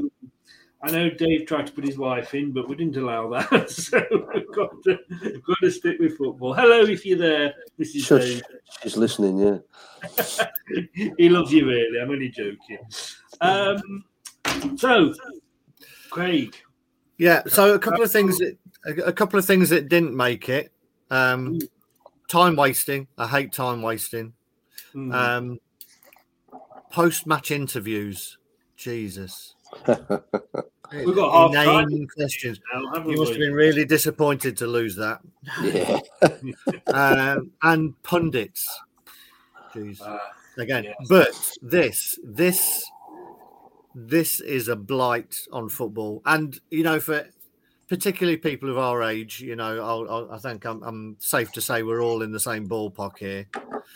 Um, it's absolutely disgraceful for me that footballers paid so much money, um, supposedly athletes, supposedly players who stick up for each other and are always there to to rally round anybody who's getting any kind of stick or whatever are quite happy to try and get fellow professionals booked or sent off mm. by feigning injury. And this isn't just where you know they've felt a little tap on the ankle and have thrown themselves to the floor to try and win a penalty which let's face it all of this all of this is cheating but it's like legalized cheating that goes on in every single game that is played.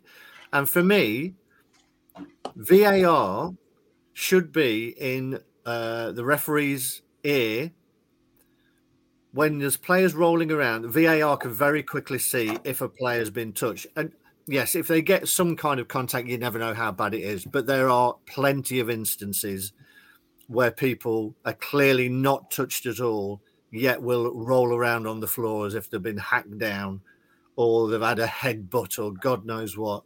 Um, and the new thing, I mean, for goodness sake, if you're under pressure in the box these days, all you got to do is fall to the floor and hold your head. They'll stop the game instantly. I mean, it's happening a lot more now. But uh, as you can tell by uh, raising my voice, I just absolutely hate it. Legalized cheating on the pitch, feigning injury. It should be stamped out. VAR should get involved. There should be yellow cards, red cards, bans.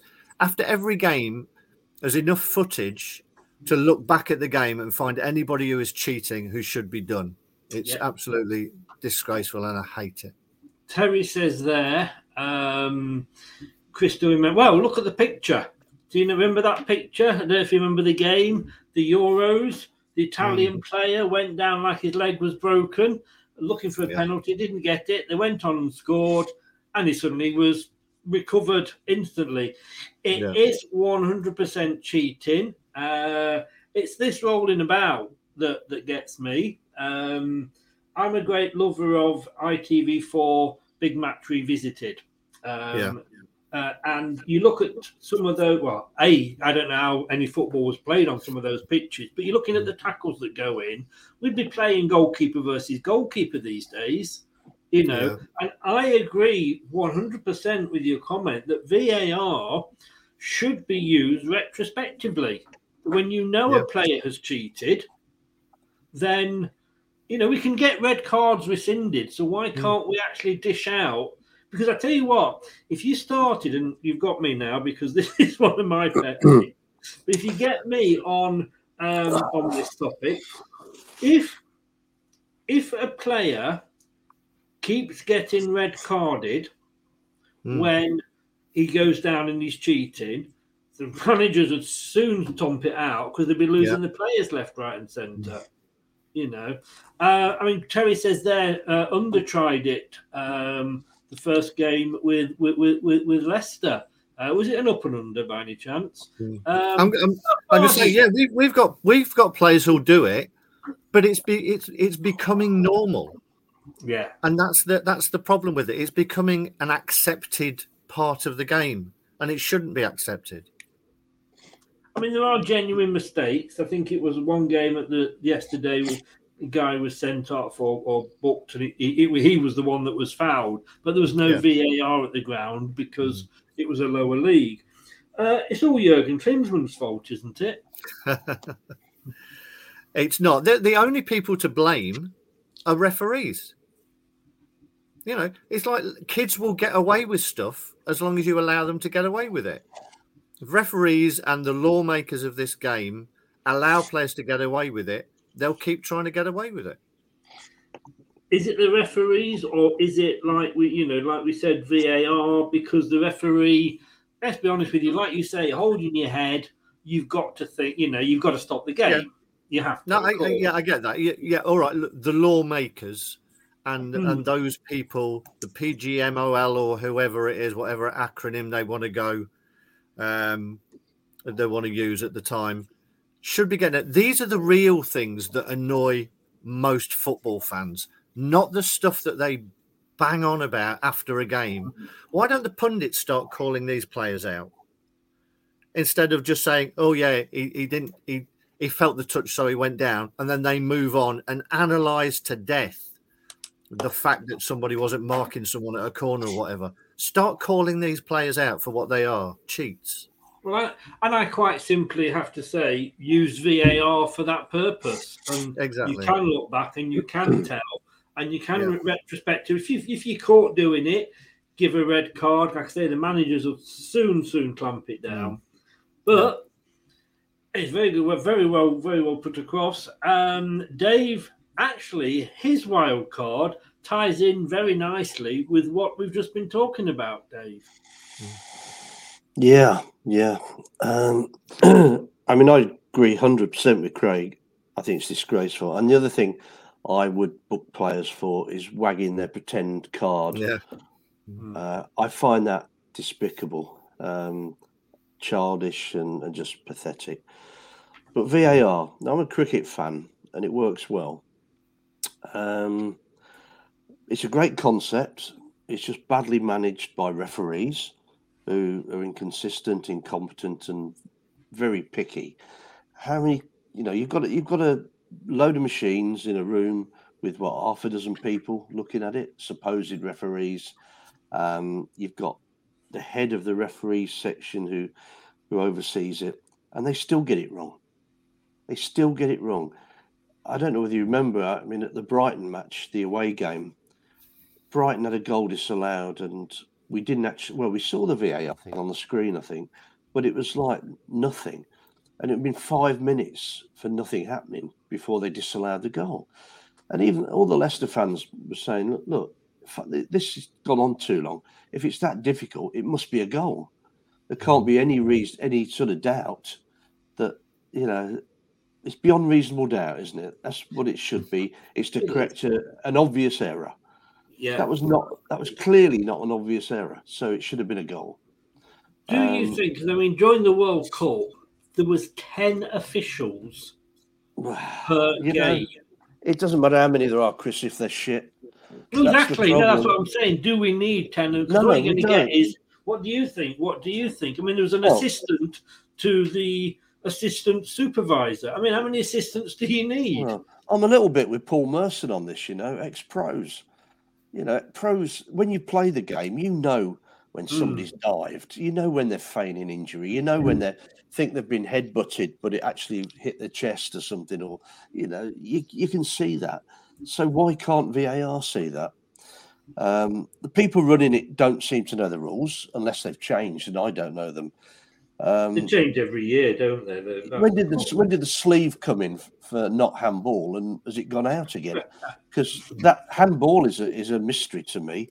Mm. Um, and when did it start or stop? When you if you can't score with it, you can't play anybody on side, or you can't be offside with it, because that changes to, to each game as well. Um, accidental handball is, you know, has to be deliberate. The, the rules still say, as far as I'm aware, it has to be deliberate. Well, that doesn't work anymore. Um, they're thinking up new rules to give reasons to give penalties or not to. You, you can't hold people on corners. Well, how many times you see shirts being pulled and stuff? No, referees do nothing. VAR doesn't see it because it's not a, an obvious error.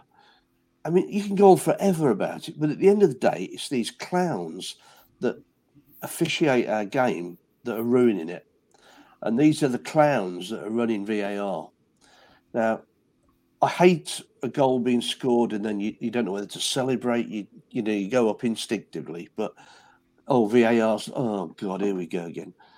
And then when it's given, it's not the same. They've ruined the game, uh, and it's not the mechanics of it so much as the people doing it. Um, and I mean, I don't know. Let's look at Arteta. How's he allowed to run up and down the pitch like a madman when I see managers at uh, at our place being told to stand in their technical area? That guy's never stood in his technical area, ever. I know he's been fined and warned and booked and whatever, but he gets away with it, and he still gets away with it.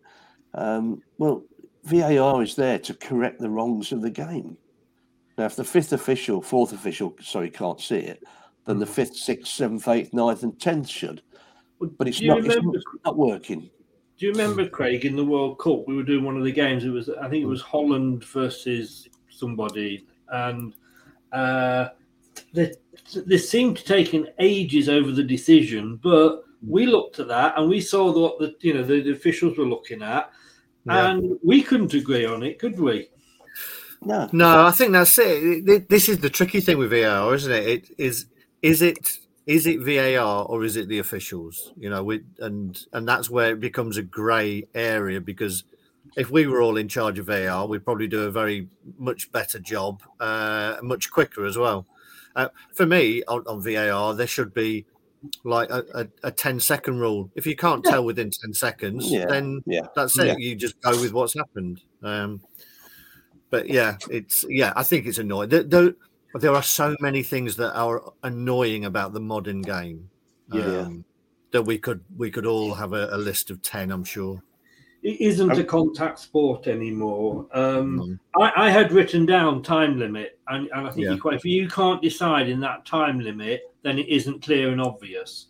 Yeah, that's right. I you were you you acted again in a way you were talking to the converted there, Dave, because Mm. Ex players that once you get I mean I was watching um uh the before we came live um the game for the the West Ham Derby game on Sky Sports News because it had a, the transfer uh, show on. And what's the, Rio Ferdinand's brother Anton Ferdinand I think it was they had in. Well to be totally honest with you he couldn't string two words together and there he was trying to tell us about this game. And at one point, this guy, one of the other presenters, and of course they're they're you know professionals, they know what they're doing. He turned around and said, "Oh, is it a boring game?" And I, I- and I thought I thought that was a bit cutting because I think I think you're you're going because he he, he was bored, boring everybody else listening to his voice monotonously go on.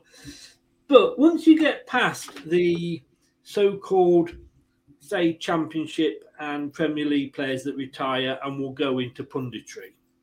Hmm. The lower divisions, they're, they're oh, and the likes of sort of like you know Steve Lynex, he's now you know um, painter and decorator. Um, uh, Julian Watts, he's um, now works in finance. And I remember having this conversation. A, I don't think player a man a referee, sorry, can judge other referees. It's like No. asking you, you, your best friend because you're going to meet that person in two weeks. Why the bloody hell did you say I, I'd got that one wrong? And we all look at the playoff final last season, Huddersfield against Forest, and we know, you know, Jon Moss had his best, must have had his best friend in the VAR. Um, but referees have never played the game, or very few of them have ever played the game itself. And like you said, an ex-player, he'll look at that and he'll go, "Yeah, he didn't mean that." Mm. He'll know straight away, you know, or he will say like, "Huh, "Yeah, he's trying to pull one over there." So let's get ex-players on, and let's not have referees judging their, themselves. But the big question, and I agree with that bit 100%, the big question for me is obviously they've got it in cricket, they've got it in tennis, and we all know, you know, how it, it took tennis a few years to get it right, but we're a few years into this now. Is is the VAR just not workable with the game of football? And what I mean by that is, Dave, do we need to change the rules to make VAR work? Because VAR doesn't work, seem to work with the rules as they oh. are at the moment. Well, I'm not sure what the rules are, Chris. This is my point that the rules have changed. The sleeve thing is a classic, and we had a goal scored against us a couple of years ago. Was it off off his arm? But it was above the sleeve level. That was the first I'd ever heard of that. Craig I'm sure it Dawson. must. Yeah, that's it. I'm. I'd never heard of that. I'm sure it must have come in. Perhaps I wasn't paying attention, but you know, and then suddenly no pushing and shoving in the box, and then there's pushing and shoving. Um, then there's the second phase and all this crap. You know, just stick to the rules, and if there's a clear error, go against the referee and say, "Look, you made a mistake, mate. Go back, and sort it out." You know, if a player's dived in the box or grasped his head, or, and also, Craig, what you said earlier about head injuries in the box, I'd send Mm. them off for 10 minutes. You got a head Yeah. injury, automatically Straight off off, the yeah. pitch for 10 minutes. If you're feigning it, well, unlucky. Mm. And if you're not, well, you know, unlucky. But, yeah, I as long as I've known you, Dave, I think that's one of the most sensible things you've ever said. oh, cheers, mate. Uh, You're welcome. but but I just think that beyond reasonable doubt or benefit of the doubt, call it what you like. Um, if you're not sure, as you say, within a short period of time, then how can you make a decision? Because you could get four people looking at one thing at different angles, and it, they'd all disagree. So there, therefore, there's no clear and obvious error. Indeed, let me just raise my chair again. It, it seems to go I'm obviously weighing too much because it tends to go down during the show. Yeah, Uh, you're ready ready to pronounce judgment. yeah. And this really is a difficult one because I have spoken out on both of these. You know, uh, I don't think VAR for me is fit for purpose at all. Um, like I say, I think you know it needs to actually be sat down with the rule makers and then get together and say, right, this is what we need to do. You know, um, and I don't think that will ever happen. And we do need, like you say, ex players as well. Julian Watt said he would love to go down and, and, and be a VAR referee at some of these grounds, you know. Uh, and then as well with VAR, oh, excuse me, with, um, I mean, the Wrexham game yesterday against uh, Sheffield United, no VAR because it's obviously a lower league team. And yet, Chef, you know, a, a game that Slade was played at, at Tottenham would have, I know they were away, but would have VAR. So that's totally unfair as well. You either got to have it for every game in a competition or no games in the competition. Players feigning injury. I mean, I, I, I was kind of a little bit tongue in cheek when I said about Jurgen Klinsmann, but obviously he was he was known for his diving. But it is cheating. There's no two ways about it, you know. And like I say, that picture that I put up for, for the player with the that Italian sums it up. And I honestly think that if the, you know, lawmakers grew a pair of balls and and said, right, we're going to stomp this out. I mean, during the World Cup, they were forever going in and talking to them about pulling and holding in the area. You Hmm. know, every every corner, every free kick, seemed to be taken a, a lifetime to take because we're doing that. Um, they said you waste time, it's added on, and that's you know we were getting ten minutes of injury time, but or, or extra time. Fair enough, because if you've been wasting time, Hmm. yeah. So you know, hopefully that would cut that out. Um, thing is, we need VAR. this is the difficulty for me because I think if we go for the players, then we would need VAR to enforce that because we need to go back. But VAR is there and it can be used and it should be used retrospectively. And like, can you imagine Brian Clough if one of hmm. his his players kept getting sent off for diving? He, he would go mad. And I tell you something. If if oh, I'm not saying Haaland's a dive. Well, Kane, we know Kane likes to dive. You know, uh, it's his favourite um, swimming sport, isn't it? Um, but if he started to suddenly retrospectively get uh, red cards, Conte'd be going absolutely mad, wouldn't he? You Yeah. know, so it, this really is a difficult one for me because, like I say, they both. I've spoken out on both of these these topics. Um, VAR, though, well, players feigning, like I say, it is pure cheating. That's all it is, and I don't like it. You know, if Jamie Vardy does it, I mean, how many penalties did he buy in our championship winning team in a season? If we're honest. Um, VAR is more sort of it's the people that run it, you know, which I get. For me, I feel I feel like um, Alan Sugar here. I have, for me, I have made a decision. Uh, you're, you're fired. No, I am going to go for players feigning injury. Simply because it is cheating. Mhm. It is cheating. Can't argue with that. You know, and managers again, managers should grow a pair and say to the players, "Don't you bloody do that." And the only way to get them to do that would be to, like I say, get them sent off retrospectively, and I think it gets stopped. And going back to another thing that you mentioned about um, pundits, they say, yeah, he's entitled to go down No. in the box. I mean, No. what No, does that what does that say to everybody? Hmm. Really, that just says you're entitled to cheat if Yeah. somebody touches you. I mean, It should be enough force to put you on the floor, not yeah, not yeah. do- oh I, I I felt him brush against me, therefore I have every right to throw myself to the floor. You know what, Craig? In games, teams I've played in, if you did that, your mates to take the piss out. Exactly. I, I've always said that your own players would have a go at you. Yeah, yeah, yeah. I've got to say, Dave, who who was your pundit that you actually put forward? at the Carragher. Carragher, that was it. Who would you have put forward, Craig? Uh, Jamie Redknapp. Oh, Yeah. To, to be honest, that would have been a very difficult one again. Yeah. Two, Eight two out of ten. I, I rarely, rarely hear any of them give any analysis that is actually interesting or something that we haven't seen ourselves. You know, Hmm. just talking about the bloody obvious.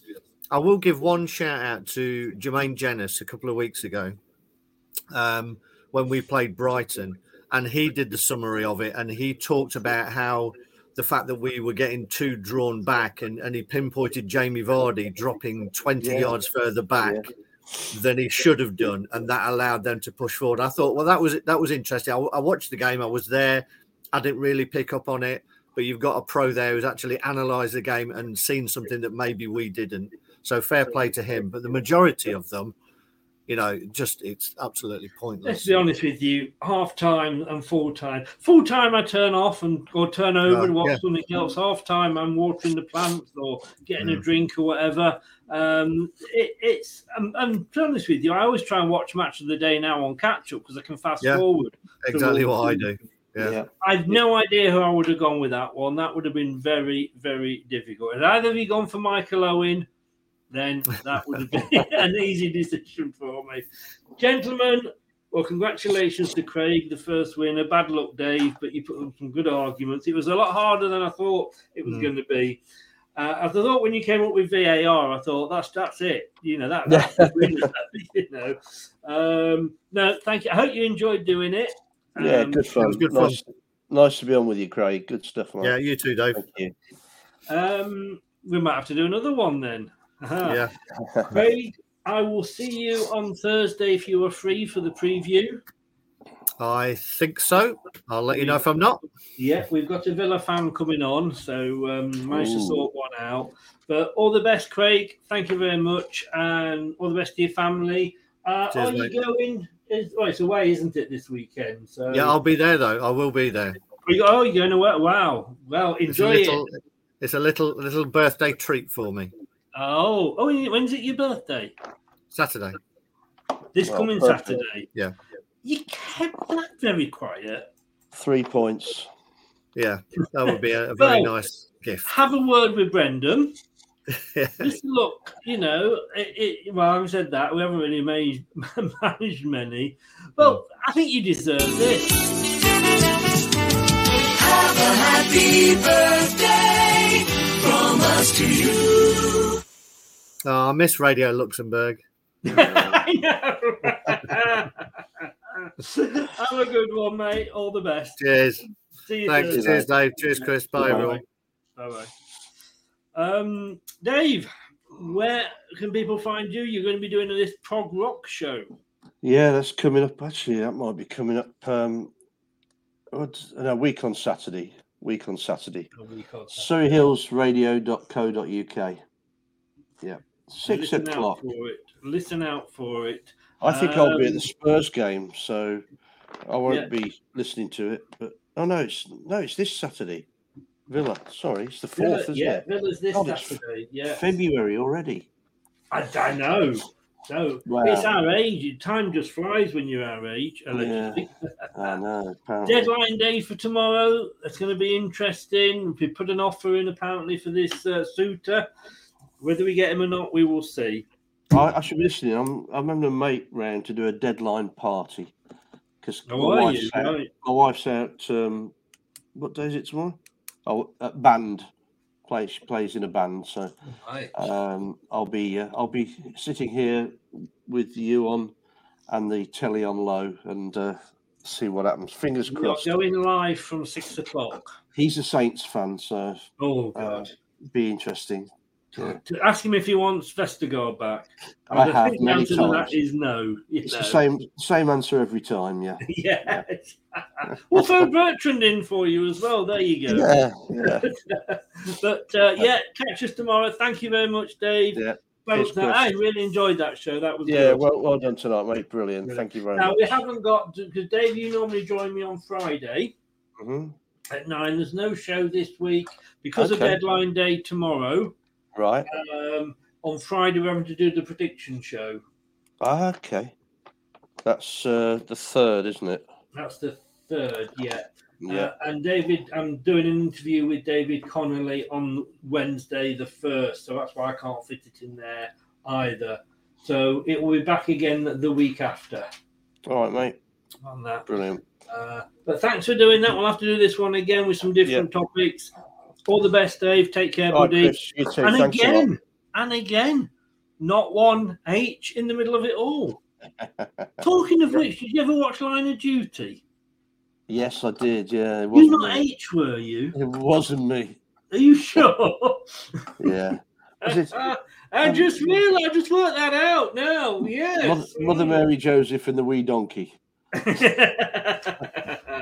Take care, mate. All the best. You too, pal. Cheers. Bye. Bye bye. Bye bye.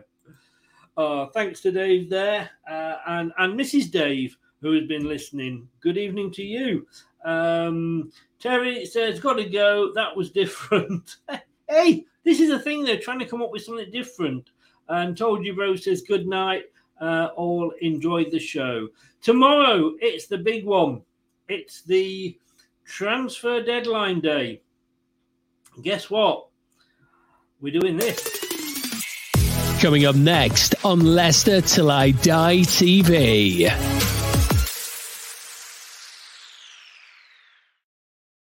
It is six o'clock tomorrow, possibly earlier, but definitely I think by six we will be doing the um, transfer deadline day show.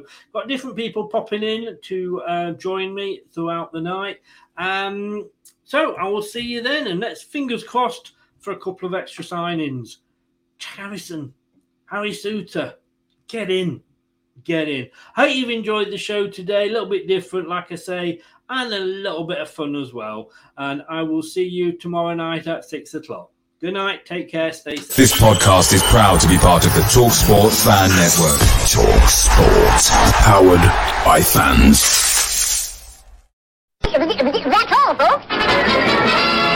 Thanks for watching Leicester Till I Die. This is Chris saying goodbye and see you next time.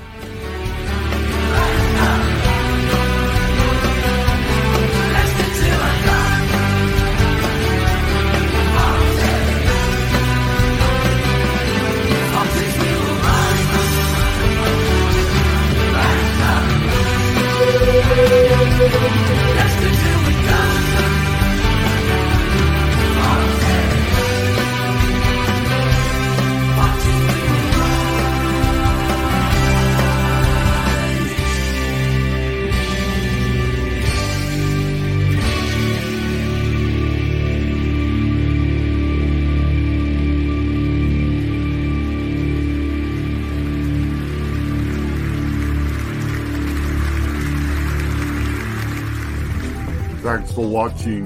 These videos are tremendous. You'd better like them too or I'll be back.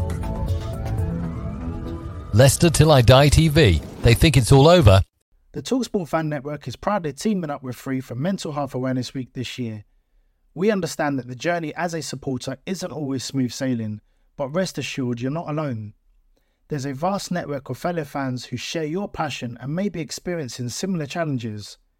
Honesty is key in any relationship. If your friend asks you how you are feeling, tell them honestly. If you're going through a difficult time, let them know. Opening up about how you are feeling can really make a difference. After all, they are your mates for a reason. Let's all take a moment to talk more than football. It's the 90th minute. All your mates around. You've got your McNugget share boxes ready to go. Your mates already got booked for double dipping, and you steal the last nugget, snatching all three points. Perfect. Order McDelivery now on the McDonald's app. You in? At participating restaurants 18 plus, serving times, delivery fee, and terms apply. See McDonald's.com. This podcast is proud to be part of the Talk Sport Fan Network. Talk Sport, powered by fans.